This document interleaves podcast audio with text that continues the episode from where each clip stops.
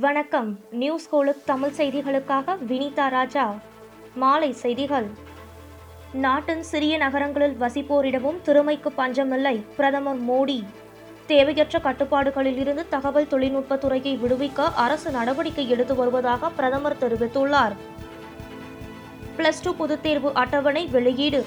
தமிழகத்தில் plus two பொதுத் தேர்வு மே மூன்றாம் தேதி தொடங்கி இருபத்தி ஒன்றாம் தேதி வரை நடைபெறும் என்று அறிவிக்கப்பட்டுள்ளது. பத்தாம் வகுப்பு தேர்வு அட்டவணை விரைவில் அறிவிக்கப்படும். அமைச்சர் செங்கோட்டையன் பிளஸ் டூ பொதுத் தேர்வு அட்டவணை வெளியிடப்பட்டதில் எந்த குழப்பமும் இல்லை என்றும் தெரிவித்துள்ளார்.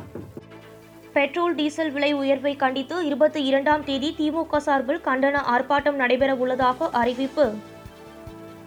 முகக்கவசம் அணியுங்கள் அல்லது மீண்டும் ஊரடங்கை சந்தியுங்கள் என்று மகாராஷ்டிரா முதல்வர் உத்தவ் தாக்கரே எச்சரிக்கை விடுத்துள்ளார். கடந்த இருபத்தி நான்கு மணி நேரத்தில் பதினெட்டு மாநிலங்கள் யூனியன் பிரதேசங்களில் கொரோனா மரணம் இல்லை. மத்திய சுகாதார அமைச்சகம் தகவல். பிக் பாஸ்கெட் நிறுவனத்தின் அறுபத்தி எட்டு சதவிகித பங்குகளை வாங்குகிறது டாடா குழுமம். ராமநாதபுரம் தூத்துக்குடி இயற்கை எரிவாயு குழாய் இணைப்பு திட்டத்தை பிரதமர் நரேந்திர மோடி காணொலி வாயிலாக துவக்கி வைத்தார். கிழக்கு லடாக்கிலிருந்து பின்வாங்கிய ஐந்தாயிரம் சீன ராணுவ வீரர்கள். பாங்காங் ஏரி பகுதியிலிருந்து வரும் இருபதாம் தேதிக்குள் முதல்கட்ட படை விளக்கம் நிறைவடையும் என்று எதிர்பார்க்கப்படுகிறது.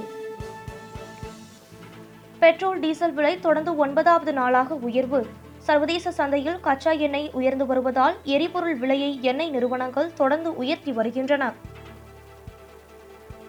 டெஸ்ட் போட்டியிலிருந்து ஓய்வு பெறுவதாக தென்னாப்பிரிக்க கிரிக்கெட் வீரர் ஃபேஃப் டுப்ளசிஸ் அறிவிப்பு. அடுத்த இரு ஆண்டுகளில் இரண்டு இருபது ஓவர் உலகக்கோப்பை போட்டிகள் நடைபெற உள்ளதால் அதில் கவனம் செலுத்த உள்ளதாக தெரிவித்துள்ளார். ராஜஸ்தானின் ஸ்ரீகங்கா நகரில் சதமடித்த பெட்ரோல் விலை ஒரு லிட்டர் பெட்ரோல் விலை நூறு ரூபாய் பதிமூன்று காசுகளாகவும் டீசல் விலை தொன்னூற்றி இரண்டு ரூபாய் பதிமூன்று காசுகளாகவும் உயர்ந்துள்ளது. இத்துடன் இந்த செய்தி தொகுப்பு நிறைவடைந்தது. நன்றி வணக்கம்.